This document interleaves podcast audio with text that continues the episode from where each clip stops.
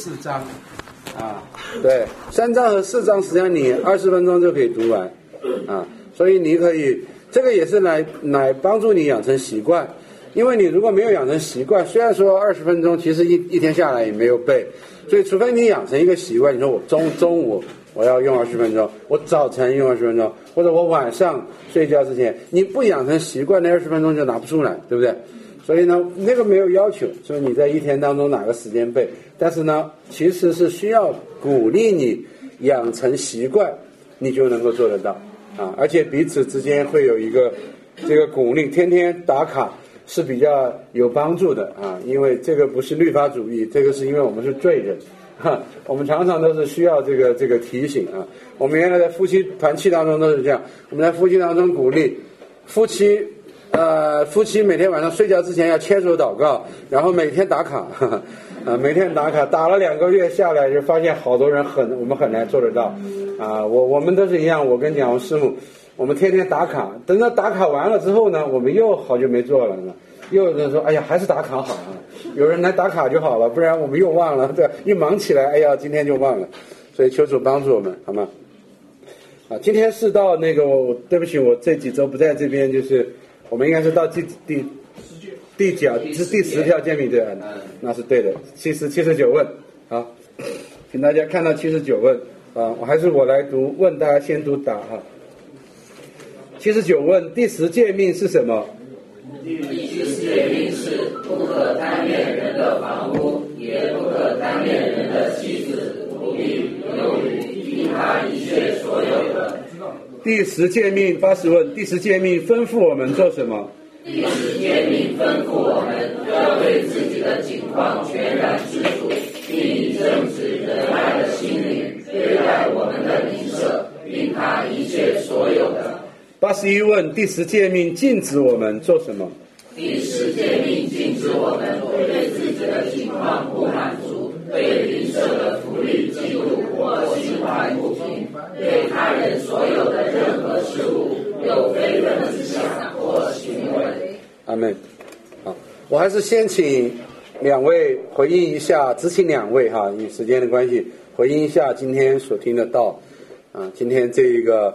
平安夜的主日啊，洗礼的主日，有没有谁愿意来回应今天所听的复活的道？因为今天是平安夜，但是其实2000多年前的那个夜晚其实并不平安，甚至我们可以说是风声鹤唳。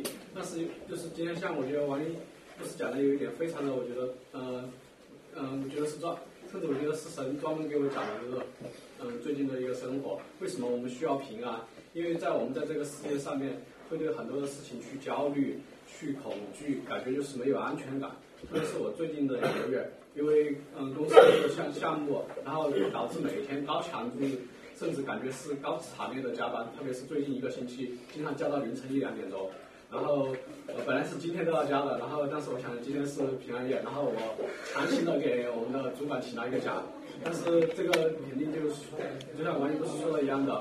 死期是不能容忍。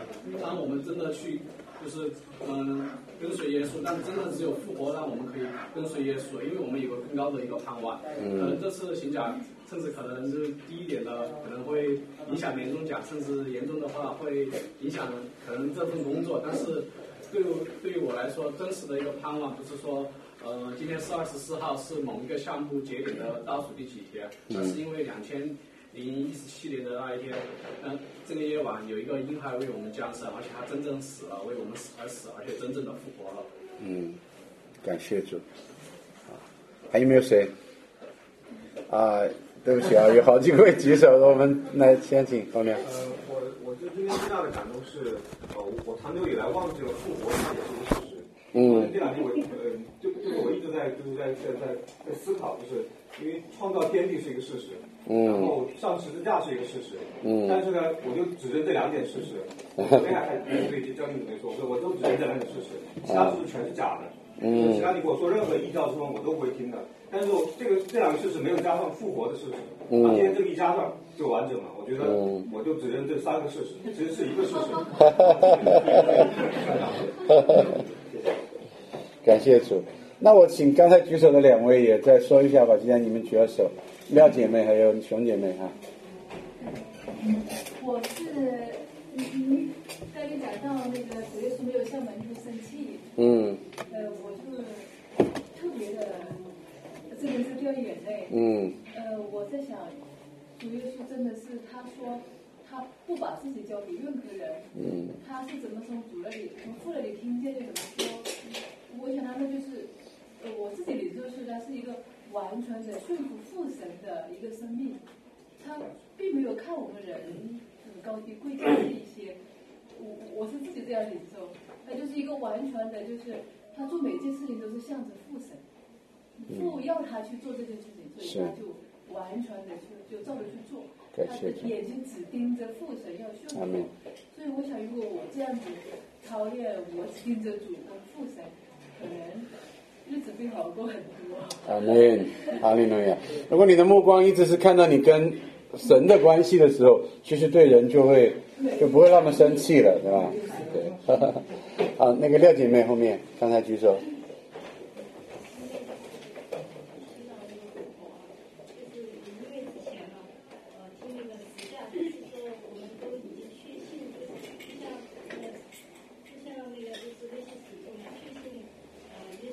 大声一点点，前面一点。确信耶稣实在是死了，但我们就活在那个就是世人还更加悲惨的，就是很自怜的那种。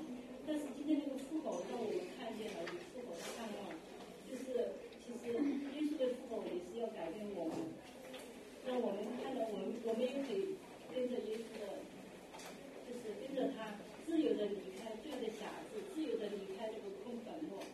我觉得这个复活就是改变我现在和将来，耶稣的将来的盼望改变我现在，让我自由的脱离罪的辖制。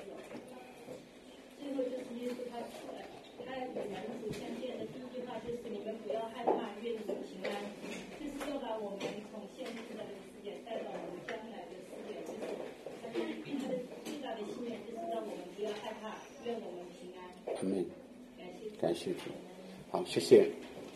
好，我们来看到第十诫命，你很清楚的知道第十诫命其实是一个归纳，对不对？有一个归纳啊，不可贪恋人的房屋，妻子、仆婢、牛驴啊，这个对那个社会来讲是一些重要的东西，然后再加上一切所有的，那在80跟81问呢，还是一样，就是一个是从负面消极，一个是从积极，来做了两个总结。你能不能够找出一个字眼，就是消极来看或积极来看，就是这条诫命其实是在关于什么？就是能不能找到它的一个很重要的一个字眼？知足。对，从正面来讲，这条诫命是在讲要知足，对吧？不知足的人必然去贪恋别人的东西，对吧？然后从负面来看的话呢，嫉妒，贪恋他人的，或者包括不对别人心怀不平，对不对？不平也其实也是嫉妒跟不平是不同的反应了。当然呢，或者知足的反面就是不知足啊，不满足，对吧？所以这条诫命的意思，它实际上是在说。它不是一个简单的道德的律法，说你不要去贪恋，它其实是说你应当知足，对吧？你应当知足，你应当有满足。那我们就要来问一点说，我在哪里有满足呢？我的房子没人家多，对吧？老婆还没人家漂亮，或者丈夫没有人家有本事，对不对？然后仆婢，我连仆婢都没有，对吧？牛驴，对吧？我骑自行车的，对吧？对吧？然后那我怎么满足呢？对不对？他说要知足，知足才能够守，是靠神的，对不起，我不要把答案说出来啊，就是你怎么知足呢？怎么可能知足呢？你明明就比人家过得差嘛，你明明就很多方面不如别人嘛，对不对？那我们假装自己，其实比他厉害，对不对？所以这里并不是在讲阿 Q 精神胜利法，对不对？他说我们家以前比他阔多了，对不对？他这个算什么？我以前对吧？他怎么了不起啊？我小学一年级考第一名，对吧？对不对？我这个叫精神胜利法，对不对？就我承认我们每个人有的时候承认这一点。为什么你他说不要去贪恋别人的房子，就是因为人家房子比我大嘛，人家房子比我好嘛，为什么不要贪恋人家的妻子或者是丈夫或者留女？就是我们承认我们如果按照各种的标准来比，我们不是人上人，我们总是在很多方面不如人，我们就是没有人家聪明怎么样，我们就是没有人家成绩好怎么样，我们就是没有人家家庭好怎么样，我们就是比人家甚至我身体都没人家健康。我们确实承认我们的生活，你必须面对你的生活，在跟别人相比的时候的确很多方面不如人，是不是这样？但是这个地方要处理的是什么呢？你怎么去看待这一点呢？有没有一种可能，一种可能是对很多人来讲是我根本不想承认这一点。其实很多人的痛苦首先来自于我根本不想承认这一点，对不对？根本不想承认这一点。所以有的时候在学校里面啊，孩子你知道在教育当中都是有一点就是变成了一个什么呢，就是到底是不是要让你的孩子早一点的知道他就是不如别人的好一点呢，还是假装让他知道其实你是最棒的，其实你是最棒的，虽然你数学没有人家好，但是你语文语文也不好啊，没关系嘛，但是另外那个也不好啊，没关系嘛，你体力比他强嘛，对不对？我们给你发一个什么体育健将的奖嘛，总之最后每人都有奖嘛，总之总有一个方面比人家好嘛，到底哪一个是更好的呢？实际上小孩子慢慢长大，其实不用长得多大，他就非常清楚的会看到人和人之间很大的差别，而且他就会产生出一种很大就是我就是没有人家好，我就是没有别人强的嘛，我们班上那个谁就是聪明嘛，他背一遍就背到了，我就是一晚上都背不到的嘛。那你明白这一点吗？就要么你就是给孩子很大的压力，人家明明他就是不如他的嘛，那你要他怎么办呢？你让他知足，到哪里去知足呢？对不对？你要么就是逼着他，他最后就很痛苦，对不对？要么呢就是不打破这个伪装，告诉他其实你很不错，因为你很不错啊，你明白这个意思吗？实际上这一条的诫命，他其实要求你去正视你自己的啊，你就是不如别人。当然有可能你在某个方面你确实你比很多人都厉害啊，但是你肯定在好多的方面你都不如好多的人，对不对？而且在任何一个方面，你也就是在你周围的那些人里面比，你如果在整个人类里面比啊，你可能很难在某一个方面是世界第一，对不对？对啊，你能在周围这个公司里做到第一了，你就已经很不错了。但很多的时候我们攒了很多劲，我们连这一点都做不到。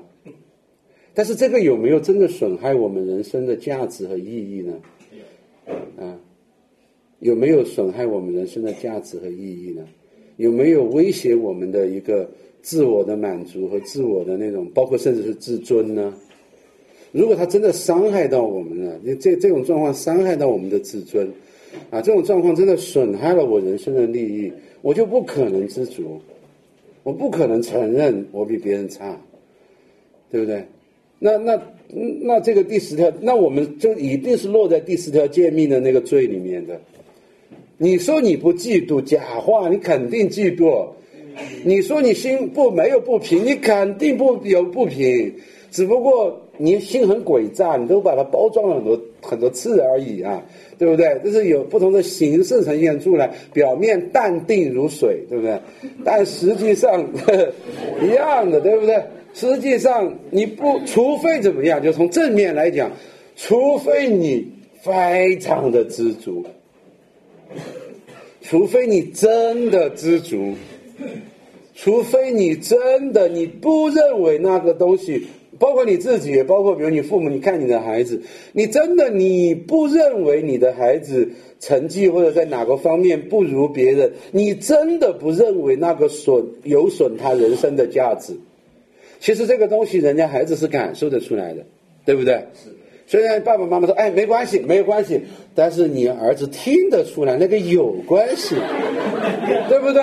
感受得到的嘛，所以你就在跟他说没关系，他马上他感受得到，所以他就会感到他的人生价值实际上已经被你贬低了，对不对？实际上已经被你贬低了。所以如果你对自己还是对别人，如果你这些东西，这些不如别人的东西，你确实是压低了、贬损了你的人生价值，你就不可能，你肯定违背这条戒律，只不过他的表现形式不一样。我才不嫉妒别人呢，对吧？有的时候只说那话的口气就摆明了是在嫉妒，知道吗？我才不稀罕呢，对吧？对吧？为啥了不起？我这人从来不有钱人从来不看到眼里，对吧？你听说这种话的人，心中就酸得不得了，对吧？那有权利的人，有权利的人，我才不在乎呢，对吧？对不对？其实你在乎，所以，但是，所以说我还是问这个问题说，那我怎样才能够知足呢？我怎样才能够知足呢？靠主的恩典。靠着主的恩典，靠着主的恩典干什么呢？怎么靠呢？这话好像没说完，对，对。跟你说靠主的恩典，最后好像还要接个宾语才行，对不对？靠主的恩典干嘛呢？我刚才是就想到是靠神那个主的恩典，但是还没有。我知道，比如说靠主的恩典忍下去，是吧？对吧？那个还是在忍着。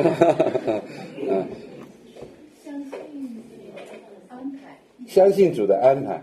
哎呀，这个就是命，哎呀，我的命就是这个，我的命就没人家好，是吧？好，那中国有很多不信主的人，他是用宿命论来帮助自己面对说，但是我们说那个实际上是假的，就算有人说宿命论，哎呀，我的命就这样，人家的命比我好，是不是这样子就救他脱离了那个嫉妒那个不平呢？其实没有，没有人是真正认那个命的，只是说他在某个时候他拿这个东西来。他拿这个东西来，好像想说服自己，对不对？对不对？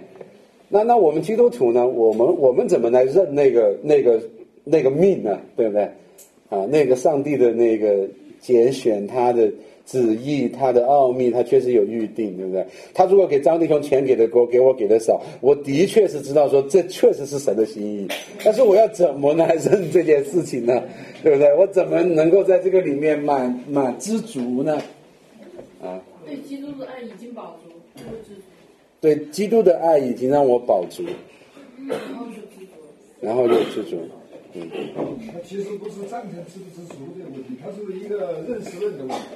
他就说对这个现在这个扭曲的这种方式啊，富有的方式，他是不赞成走这条路，他要走自己的路，就说自己努力、自己确认的一条路来克服这种负面的东西，这种富裕，这种想象的，这种好，不赞成这种好。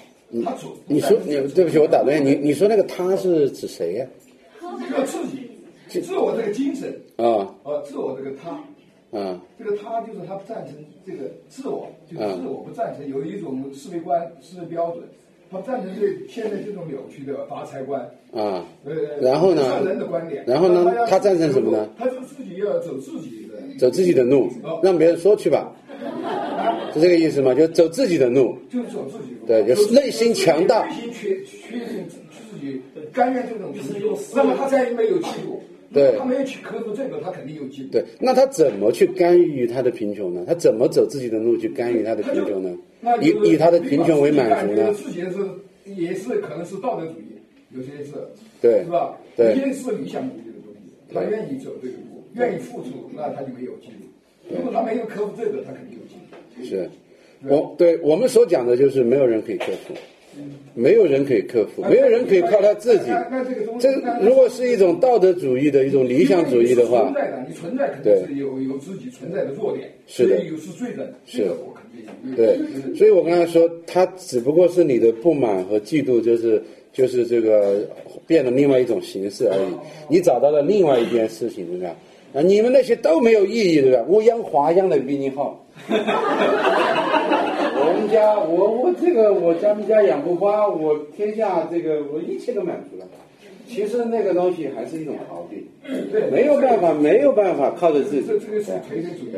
所以基督的死而复活，还是回到说是福音本身，必须是那一位死而复活的基督，才能够让你知足，对不对？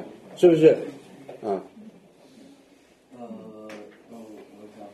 我们面对这个的话，可能需要是学习一种，就是面对他人的美好事物来向神感恩。面对人的缺乏和软弱，替他代求。就是我们，因为我们根深蒂固的那一个想要夺取想要增进的那一个事情很难除去的。我们不可能在人与人之间这个层面上来做到一个很好的平衡。对，那怎么除去呢？尽可能的是说，比如面对别人的一个的富有，你是面向上帝的一个的层面来思考他的富有，而不是面向我怎么看待他现在的1000万、100万，那我觉得他用的好用不好，或者是我想着其他的，我的地方有没有比他强？就像之前好像你有提到一个例子，就是说一个班级里面一个考试考得好的同学，那应该怎么来为这一个成绩的问题来祷告呢？就是他应该很强调的一个很重要的一个点，就是他应该来为着比他成绩差的那些人来祷告，对，而不是为着说我成绩好，然后求神让我永远在第一，然后怎么样的，其实背后会挑起你那种增进的心。那反而你为了他们那一些比你成绩差的人，为了他们的一个缺乏来祈求的时候，你的那个感恩的心，你怎么看待你自己成绩好的心都会被伤透。是，感谢主。不过这个其实是一个结果，而不是一个原因。就是说，我们当然希望说，对啊，我明明很穷，但是我为教会当中每一个比我更富的弟兄姐妹感恩。哇，我太好了！对，哎呦，听说张三又赚钱，李四又买一套房子，太感谢主了，对吧？然后我为他感谢的时候，我就忘记了自己这个租的房子现在马上就要怎么样就要拆了，对吧？就是当你这么做的，但这个是一个结果，就是说我也很想这么做，但我做不到。啊，我一想到人家买房子，我一想我住的是什么，对不对？然后哎呀，你让一个姐妹说人家说我长得不漂亮，我也教会每一个长得漂亮的姐妹感，我做不到，我都是我就想到我自己，别人对我的评价，所以它是一个结果。问题是说，怎样才能产生这个结果？不是说，不然它还是容易变成一个行为主义的东西。说啊，张姐妹，我教你一个方法，你天天为那个比你好的人感恩，为他做个祷告，这样你慢慢心就会好下来。这个是一种行为主义的疗法，对吧？其实它是一个结果，如果没有里面的那个心被扭转的话，这事儿我坚持做2天我就做不下去了。如果你让我再坚持一周，我要发疯。但是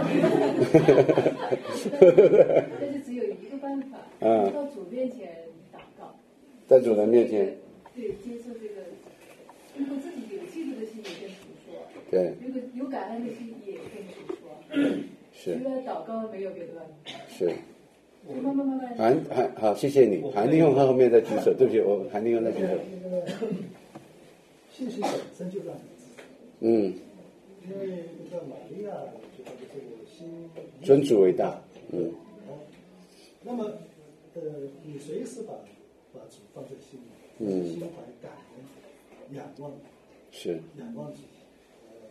有盼望，这个。是，感谢主。当然有一点，刚才小郑也讲是说，我们经常讲一个叫三角形的关系哈。任何一个关系，就是说，你如果不首先看你跟神的这个垂直关系，而先去看平行的你跟他人的关系，你跟世界的关系，你一定是陷在各样的罪当中的，你一定是陷在羡慕、嫉妒、恨里面的，对不对？啊，羡慕、嫉妒、恨就是罪人的这个最根本。第10条诫命就是处理羡慕、嫉妒、恨，对不对？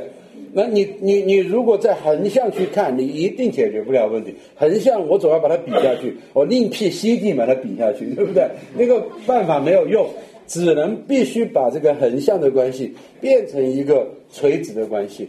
然后在那个垂直的关系当中呢，你看到那一位为你死而复活的耶稣基督，在他的里面，你知道你的一切都是白白的他的赏赐，对。所以你这个感恩的意思是说，你开始生出来一种说，其实我所得的任何一个微小的，其实都是我不配的，啊，我是不配的，他也是不配的。那神随意的加给了他，也加给了我，我这不去比较神给谁多给谁少，因为都不配。那既然我不配，我不会去嫉妒谁给别人多，因为连我得到的那一点点我都不配。但是罪人的心态是什么？虽然都不配，但是一比别人多，还是气得不得了，对不对？还是气得不得了。罪人就是这样子。比如哪个地方在免费的发东西，说我们免费的给大家东西，对不对？随便只要人来，穷人都可以来领，没有任何的代价。来你一堆，他一堆，最后完了说，哎，他那堆咋比我打一堆呢？对吧？是不是？所以这个是罪人的，就只要你的目光开始在横向上的时候，哪怕是白白的，你真的是白白给的，你都要嫉妒羡慕恨。对。那么除非你的，还不要说是你辛苦得来的，那你更，你说我这么辛苦，我这么劳累，那你更羡慕嫉妒恨了，就白白给的你都要羡慕嫉妒恨。那么除非你是就是以神的恩典为满足，除非你是一个在神的面前真的悔改的人，你说主啊，求你开恩可怜我这个罪人。你一旦忘记了主啊，求你开恩可怜我这个罪人，忘记我是一个连一秒钟活着都不配的人，你忘记了这一点，你马上就会去嫉妒羡慕恨。然后你看到在基督的福音当中，以他的，所以我刚才是说对傅弟兄说，不是靠着恩典去做什么，而就是以神的恩典为满足。以神的恩典，对，就是好像一首歌唱的，钱所要的是祝福，金所要的是主，对不对？如果你要的是祝福，那么在祝福之间我们都会比，对不对？为什么张明勇的祝福比我大呢？对不对？我看他还没我挣钱嘛，对不对？你看我来教会，他来的比我晚，他钱还真的比我多，这太不合理了，对吧？啊，所以如果你想要的是祝福，你就一定会陷在羡慕嫉妒恨里面。钱所要的是祝福，金所要的呢是主自己。要主自己，以主自己为满足，你才能够，不是靠主恩典去得什么，不是靠主恩典去做什么啊，而是就以那个恩典本身为满足。那我想请大家读一段的经文哈，在讲到这一点，我觉得特别好的就是这个提前的第六章，提摩太前书的第六章。但保罗在这里是劝勉提摩太，是劝勉这个年轻的传道人。但我想其实对每一个信徒都是这样子的啊，传道人要能够这样，他如果不能这样，他没有办法来传道。因为他前面就讲说，有些人来传道会怎么样，你看到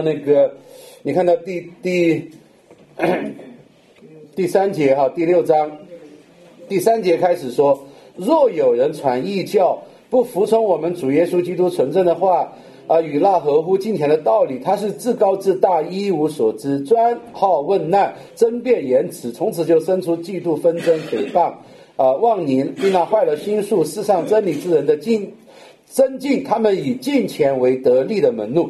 那这个地方他讲了一个这个反面的情况啊，他实际上是讲了这个第十条诫命，这种嫉妒，这种贪恋他人的东西在传道人当中的表现。他讲了说，一个他劝勉提摩太，如果一个传道人不能够以神的恩典本身为满足的话，他就会变成这样子的传道人，对不对？他在传道的时候都在自高自大，他争辩言辞，他讲得好我讲得不好，都要生出嫉妒。他一带人怎么就决志了，信主了，这个我没有带几个人信主，对吧？我的业绩不好，这些东西就在传道人里面都会导致纷争、嫉妒、诽谤。那么最终这个给他们一个归纳，他们是什么？以敬虔为得力的门路。天哪，连敬虔都拿来作为得力的门路了，这人就坏透了。所以你明白这意思吗？如果我以赚钱为赚钱的，赚钱本来就以赚钱的门路嘛，对不对？那传道人被分别出来不赚钱了嘛，对不对？然后以进钱为得力的门路，这个是啊、这个司布真牧师经常说的，说最坏的人就是教会当中的传道人，是吧？啊，最恶最坏的坏人就是没有重生得救的传道人。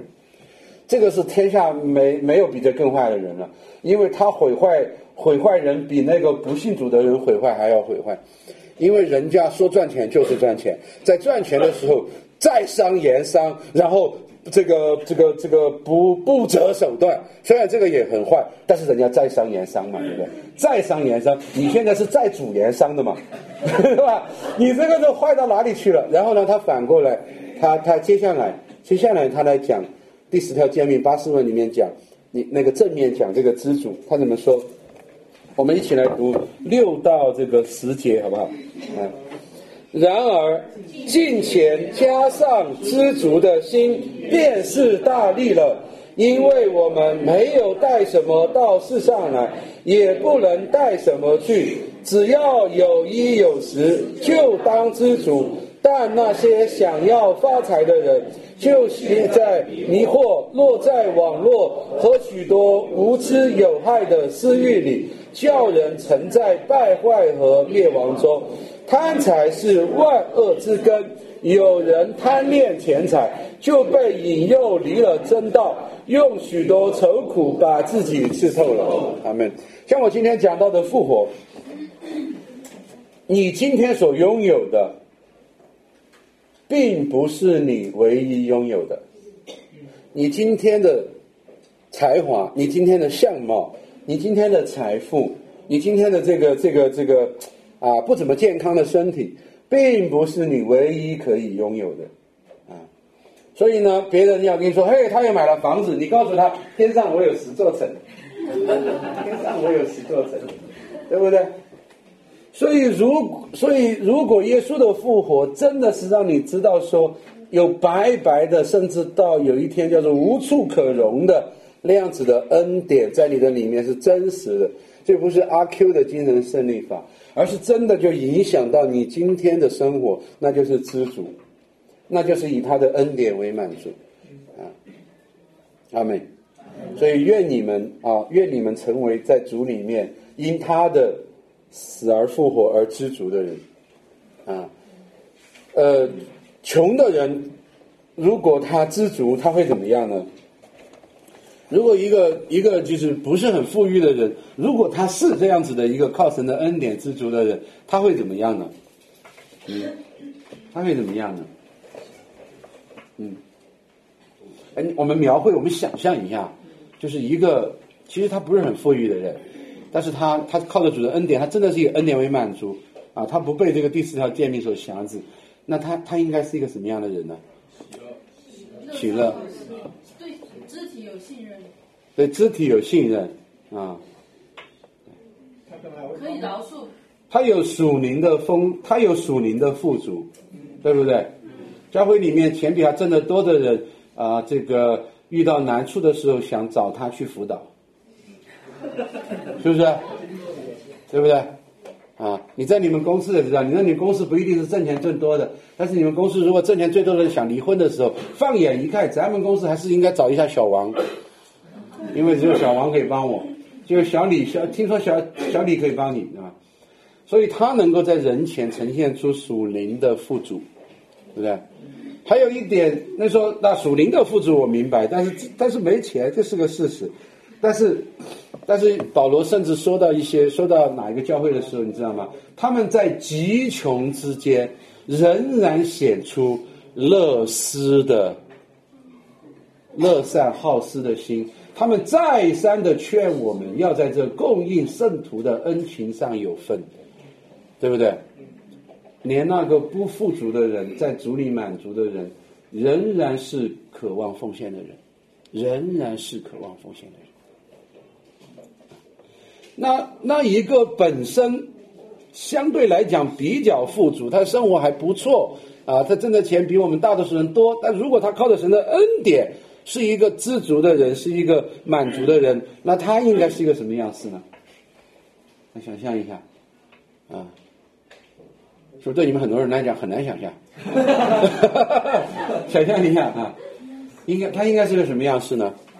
啊，对，他也应该是一个渴望常常的希望帮助他人的人，他是一个显出有奉献的恩慈和恩赐的人。还有呢，他应该是一个什么样的人？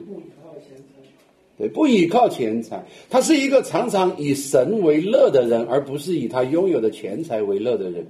你能够看见这个人，比如说你如果看见张弟兄，我发现张弟兄很喜乐啊，哦，张弟兄因为有钱嘛，所以喜乐，所以我们常常发现他的喜乐是跟他有钱有关，那他就显不出他是一个在主里富足的人，对不对？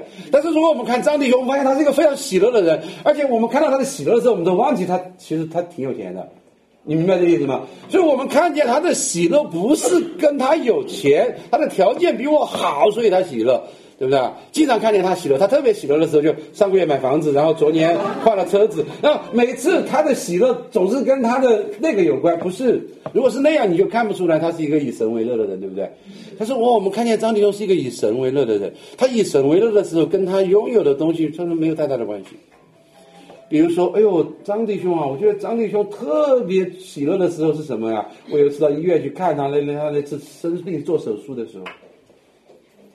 哎，不是他买房子的时候，是我这几年下来看见他最高兴就是那次买了房子的时候，不是，对吧？哦，我看见他最喜乐的，哎呀，那种最满足的那种金钱加上资助的心，是他那次生病住院的时候。因为生病住院这跟钱财没什么关系，对不对？对吧？这个好在这个机会是平等的，对不对？啊，所以他是一个以身为乐的人，所以求主来帮助我们啊！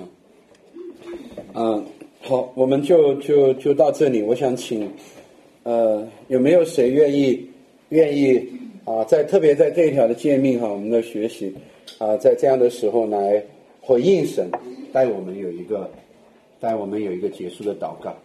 有没有谁你这一条的诫命，你心里有这样的感动？你看到要以神的恩典为满足。啊，你带我们做一个祷告，有没有谁？啊，你举手好吗？啊，有谁愿意？你带我们来祷告，让我看到，有没有谁？好，红娘来带我们做一个祷告。我们在天上的父，感谢赞美你，谢谢你让我们来学习第十诫小要里这样的一个问答，让我们知道啊，无论是啊什么处境，贫穷、富裕。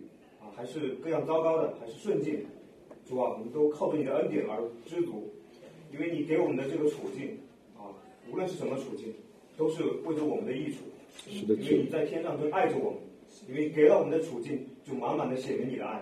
阿门。啊，我们就认一个事实，就是你创造天地。阿门。你在十字架上啊，用宝血捡回了我们。阿门。并且在天上复活了，在天上给我们预备了啊将来的生活。主啊，我们就指着这个，但是我们在这个处境中，无论有钱没钱，其实都是假的。啊，我们只有一个是真的，就是你在我们心中啊，渐渐的啊增大，让我们早日长成你的身量。主啊，就求你来带领我们，带领弟兄姊妹，能够在你的里面都饱足啊，不看自己的横向关系啊，只看啊与你的关系。感谢赞美你，来保守我们啊。我们上会的这样一个角度，感谢主，奉我主耶稣基督的名祷告。阿们。我最后提一句啊，跟这个主题我特别有关的，我特别想到就是诗篇当中的大卫的金诗，诗篇的第16篇，我鼓励你去读16篇，然后也可以去背啊，那里面讲到什么？我的好处不在你以外。阿们。好，我们彼此的问安。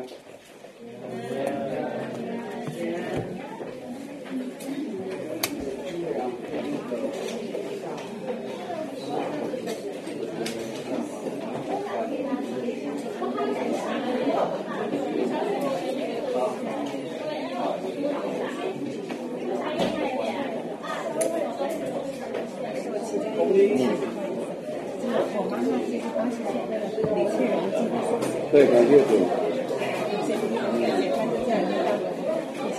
你看他马上要回去，是不是？